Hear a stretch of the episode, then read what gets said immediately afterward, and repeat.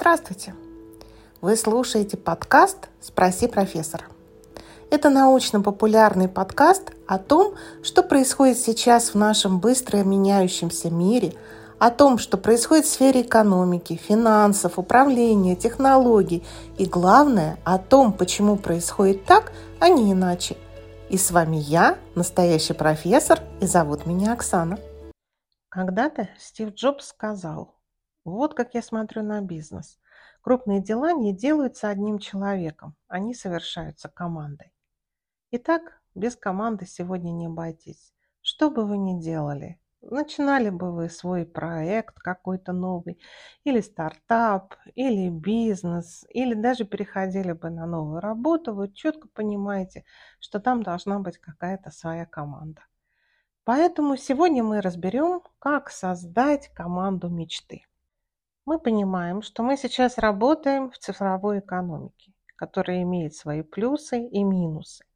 К плюсам современной цифровой экономики можно отнести высокую скорость передачи и получения данных, повышение производительности труда, прозрачность операций и бизнес-процессов, развитие фриланса, сведение к нулю человеческого фактора и переведение многих процессов в технологический режим – кастомизация экономики, а также снижение бюрократии за счет внедрения цифровых технологий.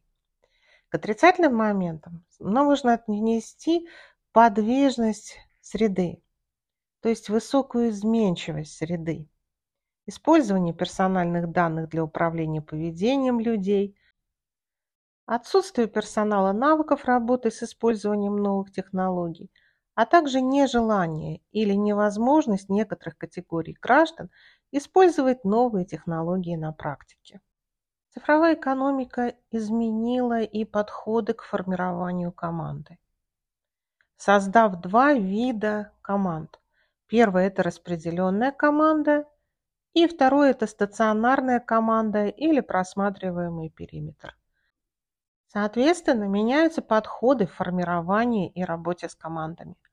Причем часто происходит переход от иерархической структуры к плоской или проектной структуре, в которой меняются роли руководителей и исполнителей. Знаете, очень много лет назад, когда я готовила свою докторскую диссертацию, я читала очень много статей. В одной из этих статей, а я хочу сказать, что это был конец 90-х годов, было описано то, что люди будут работать в проектах, и в одном проекте человек может быть руководителем, а в другом исполнителем. И для меня, человека, который привык к иерархичной структуре, было странно, как это, если человек где-то назначен руководителем, он в другом месте будет исполнителем. Это нереально. Но вместе с тем прошло вот уже более 20 лет, и мы видим, что эта ситуация вполне нормальная. То есть в одном проекте человек может выступать руководителем проекта, в то же время, перейдя в другой проект, он будет просто исполнителем этого проекта. В 2009 году я проходила повышение квалификации в Институте менеджмента Санкт-Петербургского государственного университета, которым руководил господин Катькало. И вот он нам в своих лекциях говорил о том, что структура самого института была построена по принципу того, что заведующий кафедрой это была сменяемая фигура, которая не в привычном нашем понимании, как университетском, что если заведующий кафедрой занял свое место, то это лет на 25, а то и больше. У меня есть такие знакомые, которые по 30 лет руководят кафедрой. Нет, там была система сменяемости, то есть он там 3 или 5 э, года находился – заведующим кафедрой или меньше срок, сейчас, сейчас не помню какой точно. Ну и потом э, менялся, э, его меняли на другого человека, и таким образом была ротация, таким образом человек, э, это было место менеджерское, то есть это было место не какого-то руководителя научного, человека известного, это была просто менеджерская позиция. Вот этот момент, это тоже как бы изменение подхода к команде и изменение подхода к формированию не только команды, но и пониманию роли руководителя. Но сегодня наш разговор непосредственно о том, как сформировать команду. Существуют определенные риски формирования команды. Первый большой риск. Нельзя никогда брать родственников и близких знакомых в команду. Есть очень хорошее высказывание Александра Суворова «Служба и дружба – две параллельные линии не сходятся». И это правда, потому что, как правило, если вы берете в команду какого-то своего близкого родственника или знакомого, а когда вы формируете команду, особенно если у вас новый проект, и вы руководитель этого проекта, или особенно стартап, или вы начинаете свой бизнес, то первое, что приходит в голову, это пригласить так называемый ближний круг, то есть близких знакомых, родственников к себе для того, чтобы работать. Это вот существенная ошибка, на которую это те грабли, на которые практически все наступают, это очень и очень плохо. А, ввиду того, что и родственники, и знакомые, они будут считать, что вас действительно теплые отношения, вы давно друг друга знаете, и поэтому будет очень и очень сложно требовать какие-то решения каких-то задач. Э, в какой-то момент времени, может быть, вначале это будет все нормально, но впоследствии родственники могут э, сказать, что вот мне там нужно ехать, мне нужно уйти в это время, я могу приходить, когда хочу, могу уходить, когда хочу. Может быть, различные вариации, но, как правило, они приводят к тому, что вы вынуждены будете распрощаться со своими друзьями и родственниками, причем распрощаться надолго, если не навсегда, ну и с обидами, и вообще зачем это вам нужно. Как лучше всего брать э, в команду все-таки профессионалов. Еще один хороший пример к этому пункту можно отнести рассказ э, Михаила Зощенко, когда в трамвай э, зашел человек, увидел кондуктором своего племянника, и он не захотел платить. И вот очень такой смешной рассказ, но суть человека, она показывает примерно так же, как в команде. Но если я твой родственник, то почему я должен в трамвае платить? Хотя, э, в принципе, это нормальная практика, нормальное правило. А, второй риск команды, формирования команды. Никогда нельзя брать людей с большими долгами и криминальным прошлым. Несмотря на то, что всегда надо давать человеку шанс, потому что обидеть человека может любое поддержать очень маленькое количество людей, все-таки надо смотреть, например, нет ли у человека больших долгов. Моя знакомая, которая была большим достаточно руководителем, э, у нее было предприятие с, с значительным количеством филиалов. И вот в одном филиале она мне рассказывала и говорит, ты понимаешь, у меня в филиале главный бухгалтер, ее арестовали. Я говорю, а что случилось? Она говорит, она просто ну, воровала деньги, назовем прям вещи своими именами. Я спросила, почему так происходило. Она говорит, э, когда ее тоже спросили, потому что зарплата была очень неплохая, она говорит, мне нужно было сыну выплатить ипотеку, а как я должна была выплачивать эти деньги? Вот, пожалуйста, вам яркий пример того, что когда человек с большим долгом, он находился на э, месте, где были деньги, и он пришел к выводу, что легче воровать для того, чтобы покрыть свою ипотеку. Третий риск – это нельзя брать на работу занятых, э, вернее, людей, которые заняты большую часть времени в других проектах. Знаете, очень многие наступают опять-таки на такие грабли, когда стараются привлечь каких-либо звезд в свою команду просто под их имя, просто под бренд, и говоря, что вот этот человек вот возглавляет у нас проект или возглавляет там направление, или возглавляет не знаю, какое-то подразделение. Но этот человек в силу того, что он достиг определенного уровня развития своего бренда, он приглашен в другие проекты, и поэтому вашему проекту не будет уделять столько времени, сколько нужно. Более того, он даже может практически не появляться, но за счет того, что у него Э, есть имя, и вы его под это имя пригласили. Бывают даже такие случаи, когда он просто будет с вас требовать оплату.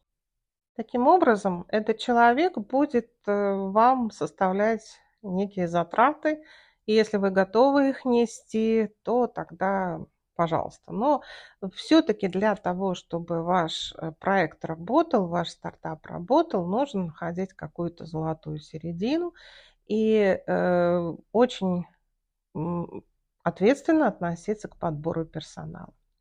Чаще всего в, в проекты, особенно такие, скажем так, новые проекты, э, стараются набрать э, новичков или середнячков для того, чтобы, опять-таки, удешевить, если, ну, две крайности, да, либо мы звезду зовем за, за большие деньги, либо мы берем новичков за малые деньги и тем самым, опять-таки, э, лишаем проект скорости развития, скажем так.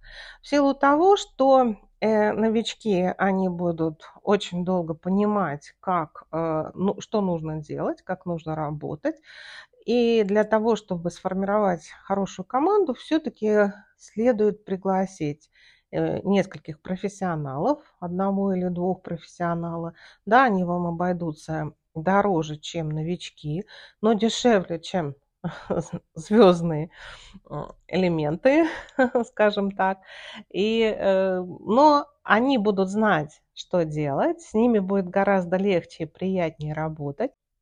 Не надо будет каждый раз объяснять, что делать э, или как выполнять ту или иную работу, или не переделывать потом ее за неопытным человеком. Еще раз повторю, что нередко компании берут к себе как раз новичков, чтобы вырастить из них профессионалов. Новички дешевле, они могут часто рассматриваться даже как расходный материал, что если они уйдут, это не сильно большая потеря для компании.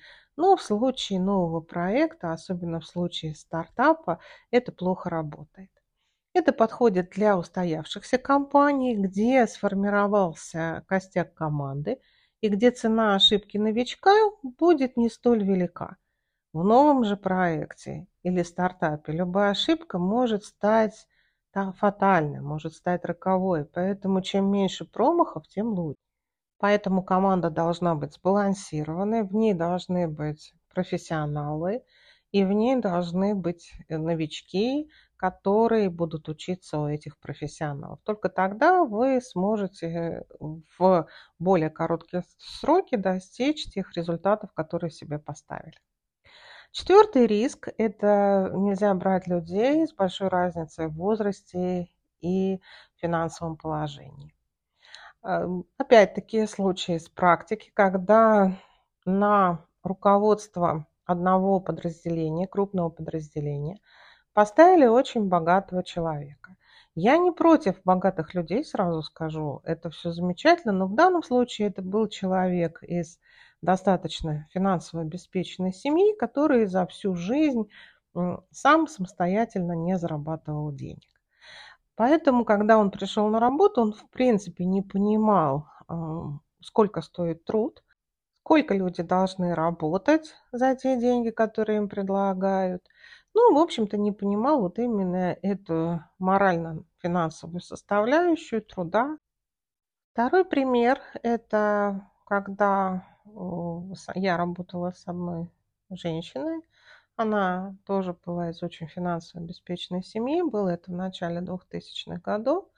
И тогда она собрала коллектив, ну, мы все вместе стояли, разговаривали. И вот она рассказывала, как она купила необыкновенной красоты зонт, который открываешь, он сверху черный, внутри там раскрывалась роза какая-то. И э, называет цену этого зонта, который составлял примерно 4 зарплаты тех людей, которые стояли вокруг нее. Она была действительно очень хорошим человеком, мы очень хорошо работали, мы прекрасно общались, не было к ней никаких претензий, но вот эта мелочь, которая была сказана в рамках коллектива, она очень сильно коллективу запала в душу. Поэтому вот с большой разницей в финансовом благосостоянии людей все-таки команду, особенно проекта, который вы хотите начать, новый проект, лучше не брать. Кроме того, мы говорили о том, что с большой разницей в возрасте. Все думают, что старшие будут учить молодых, а если руководитель молод, то старшие всегда будут недовольны его стилем руководства. Да, такое бывает. Более того, я сейчас много вижу объявлений о работе, где написано, что молодой дружный коллектив. Но э, здесь, э, конечно, я была не, не была бы столь категорична, потому что в данном случае я бы лучше разделила задачи. Человек более старшего возраста, если он высокопрофессионален, то ему можно дать более сложные задачи, которые профессионального опыта большого требуют, с тем, чтобы более молодые кадры рядом с ним могли научиться многому новому. Что же делать, чтобы сократить эти риски? Но прежде всего нужно правильно оценить свои компетенции, оценить ваши компетенции как руководителя проекта, ваши компетенции как э, руководителя стартапа э, и выбрать достойного лидера проекта по компетенциям. То есть вам необходимо понять, кто из вашей команды может быть реальным лидером э, по экспертности, по компетентности. Далее вы должны сформировать вместе правила игры, чтобы они были всем понятны, чтобы они были прозрачны, чтобы люди понимали, к кому обратиться в какой ситуации, кто за что отвечает, чтобы не терялось драгоценное время именно в том моменте, когда люди не понимают, к кому обратиться, как решить эту задачу и так далее. Кроме того, нужно распределить зоны ответственности, функции задачи. Причем эти зоны ответственности должны быть очень четко распределены. И не должно быть такого общеизвестного принципа, когда все делают все. Кажется, что новые проекты, новый стартап – это именно про то, что все делают все. Нет. Вы потеряете колоссальное количество времени. Поэтому очень четко нужно распределить зоны ответственности, очень четко нужно расписать функционал и задачи и сроки выполнения для каждого члена команды, особенно если у вас небольшая команда. Вот здесь вы уже должны четко распределить и планировать задачи. Нужно практиковать проектный подход. Многие, я смотрела, пишут и говорят, что нужно расписывать диаграмму Ганта и так далее. Но здесь уже как бы по усмотрению. На самом деле самое главное понимать, к какому результату вы хотите прийти. Как говорил Бесмарк, видеть картину в целом. Нужно посмотреть э, о том, какие задачи кто может решить и в какие сроки, и как составить из этой мозаики задач единое целое. Ну и, конечно, мониторить и контролировать выполнение задач. Кого нужно брать в команду? Прежде всего тех, кто готов рисковать. Любой проект, любая новая инициатива, даже если она вот в рамках университета мы открываем, допустим, новую образовательную программу, это тоже риск. Это может быть риск того, что на эту программу просто не придут люди. Им не захочется учиться по этой программе, и мы не угадали рынок. Поэтому обязательно нужно брать в команду тех людей, которые готовы рисковать которые понимают, что идея хорошая, но давайте мы, они могут рискнуть своим временем, своими силами для того, чтобы э, реализовывать этот проект. Кроме того, это должны быть люди гибкие, адаптивные, которые готовы к неудаче, как я вам сказала, даже в случае образовательного проекта. Это может быть неудача, просто не угадали рынок или просто не угадали место и время выхода этой программы. Далее они должны, эти люди, стремиться к обучению, потому что, как мы уже сказали, быстрая изменчивая внешняя среда требует постоянного обучения от всех людей. Еще один совет – играйте на амбициях. Высокая зарплата далеко не единственный и даже не самый важный способ мотивировать и удерживать своих сотрудников особенно для тех сотрудников, у кого нет недостатка хороших предложений по работе, то есть у профессионалов. Как же их заинтересовать? Дайте им возможность самореализоваться. Почему вообще люди переходят в стартапы и новые проекты? На это их толкают амбиции, честолюбие, желание показать себя, сделать что-то новое и решать нестандартные задачи. А значит, все это можно использовать в свою пользу. Играйте на амбициях. Превратите задачи в вызовы, добавляйте азарт, разжигайте огонь в их глазах, заинтересуйте их.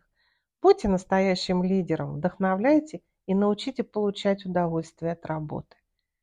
Если вы хотите построить корабль, не призывайте людей собирать лес, разделять труд и отдавать приказы. Вместо этого вначале научите тосковать по огромному и бесконечному морю. Антуан де Сент-Экзюпери. Дайте людям мечту, увлеките их. То есть поймите, что перед вами люди социальные, а не только те, кто продает труд за деньги, то есть люди экономические. И вообще, когда вы формируете свою команду, подумайте, кого вы хотите пригласить в нее.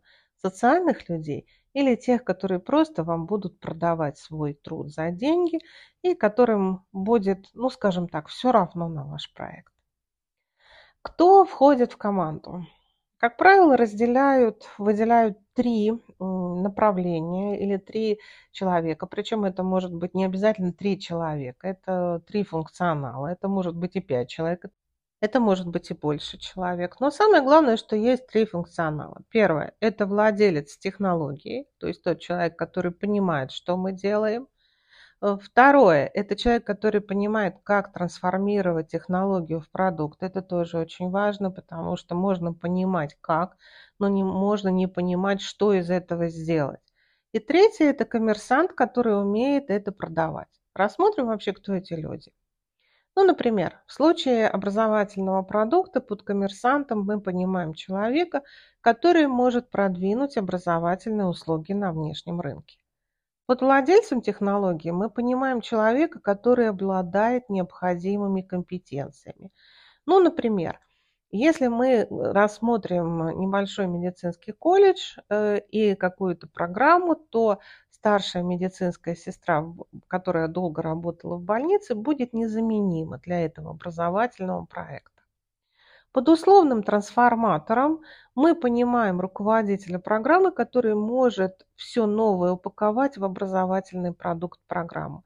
То есть он понимает, как какую-то новую идею и ее упаковать в этот образовательный продукт. Какие туда вложить курсы, какие э, должны быть компетенции на входе и выходе у обучающегося и так далее. Ну, на самом деле, мне просто проще на уровне э, образовательного продукта привести, но это может быть абсолютно любой проект, абсолютно любая технология, любой продукт. То есть три человека, три компетенции. Это тот, кто владеет технологией, знает, что делать, э, тот человек, который знает, как эту технологию преобразовать в продукт, и третий – это тот человек, который может продвинуть или продать на рынке. Причем, кстати, недавно вот буквально прочитала, что прода за продажниками гоняются на рынке, потому что очень мало людей, которые могут эффективно что-либо продать.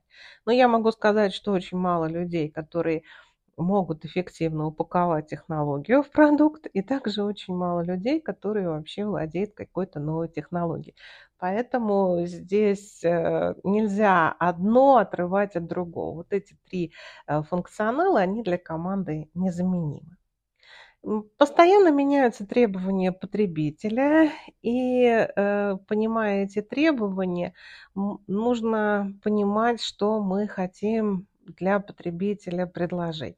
То есть, по сути, мы должны либо угадать его будущие требования этого потребителя. В идеале мы должны сформировать рынок, на который выйдет наш продукт. Но это достаточно сложно, особенно если это небольшой стартап или небольшой проект.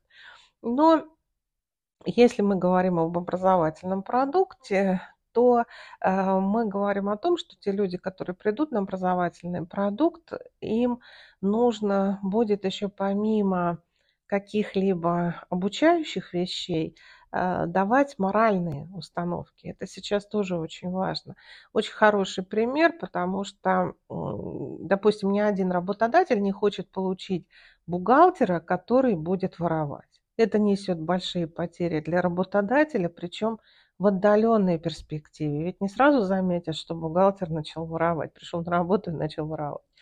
Э, вот, э, собственно говоря, если мы говорим о технологии, то он должен все эти компетенции и упаковать в программу. То есть он должен показать, что на выходе это будет э, если мы говорим об образовательном продукте, то это будет человек, который будет обладать, помимо тех э, образовательных навыков, он еще будет обладать определенными моральными принципами. Мы с вами уже говорили и о таких принципах для команды, для командной работы. Ну и командная работа – это тоже то умение, которое необходимо студенту на любой образовательной программе. Итак, что должна уметь команда? Прежде всего, она должна быть способна развивать продукт на основе технологий. Она должна обладать временем и желанием развивать этот продукт. Кроме того, у нее должны быть реалистичные ожидания. Ну и, безусловно, некий опыт коммерциализации. Команда должна четко представлять себе, как работает технология и какой продукт получается из этой технологии. Я видела очень много примеров и в образовательных организациях, когда открывали разнообразные образовательные программы без привязки к рынку. Так не работает. К сожалению, надо изучать тренды, или, к счастью, надо изучать тренды и потребности, и только потом превращать э, технологию в продукт. Опыт коммерциализации – это четкое понимание, что нужно потребителю. А реалистичность ожиданий – ну, ставьте перед собой достижимые цели. Есть несколько требований к членам команды. Прежде всего, это требование учиться, учиться, еще раз учиться. Lifelong learning образование через всю жизнь. Если ваша команда не готова учиться, если они представляют собой людей, скажем так, экономических, они говорят, что у меня есть какие-то вот знания, я пришел и платите мне за это деньги, ну, наверное, не стоит брать этих людей в команду. Второе. Используя строго корпоративные стили. Это почта, презентации и так далее. Даже если у вас маленький стартап, старайтесь все-таки использовать корпоративный стиль. Это очень сильно помогает. Вы знаете, я видела, когда достаточно большая компания, у нее не была переписка с этой компанией, и с компанией мне приходит письмо от руководителя отдела с ее почты, там, Ленчик 25 или сколько там у нее было, собака Mail.ru. Ну вот э, для того, чтобы у вас такие ленчики не писали со своей личной почты, если вы руководитель, посмотрите, попросите их прислать вам письма и вообще требуйте, чтобы э, у всех была почта корпоративная и деловые письма присылали только с корпоративной почты. Следующий момент – это запрещение фото- и видеофиксации без согласования. Это железное правило, потому что мы сейчас вообще все живем в мире визуала, и все постоянно хотят себя везде запечатлеть. Э, опять-таки такой был э, пример, который я слышала на одной из программ MBA, когда рассказывали, что на одном предприятии э, секретарь, очень милая, замечательная девушка, получилось, что она сделала себе очень красивые ногти, и вот эти вот прекрасные ногти она сфотографировала и выложила в интернет, показать всем, какие у нее очаровательные дизайнерские ногти. Оказалось, все бы ничего, если бы она это не сфотографировала на тех документах, которые были предназначены для генерального директора. И, э, естественно, фотография была не только этих ногтей, но и тех документов, на которых она сфотографировала свою прекрасную руку. Поэтому здесь нужно понимать, что э, такие случаи могут быть, э, и желательно для коллектива все-таки брать договор о неразглашении, о запрещении фото-видеофиксации, не рассказывать родственникам и знакомым, что происходит на работе и так далее. Ну и еще один момент, это помним, что время самый дорогой невозобновляемый ресурс, и поэтому э, все задачи, которые даются команде, они бы должны быть четко продуманы, четко продуманы сроки, и если сроки вдруг не выполняются, то это тоже должно быть понимание, почему так происходит. Еще один момент, который, наверное, совет хотелось бы дать, что не изменяйте своим принципам. Каждый человек обладает своим набором принципов и моральных устоев. Ну, конечно, бывает, что их вообще нет. Но в целом каждый человек понимает, где та самая черта, за которую он не сможет уже переступить. И у каждого этого черта своя. Кто-то с легкостью уволит сотрудника, находящегося в трудном положении, а кто-то будет укорять себя за слишком резкий выговор провинившемуся подчиненному. Но иногда требуется принимать действительно сложные решения.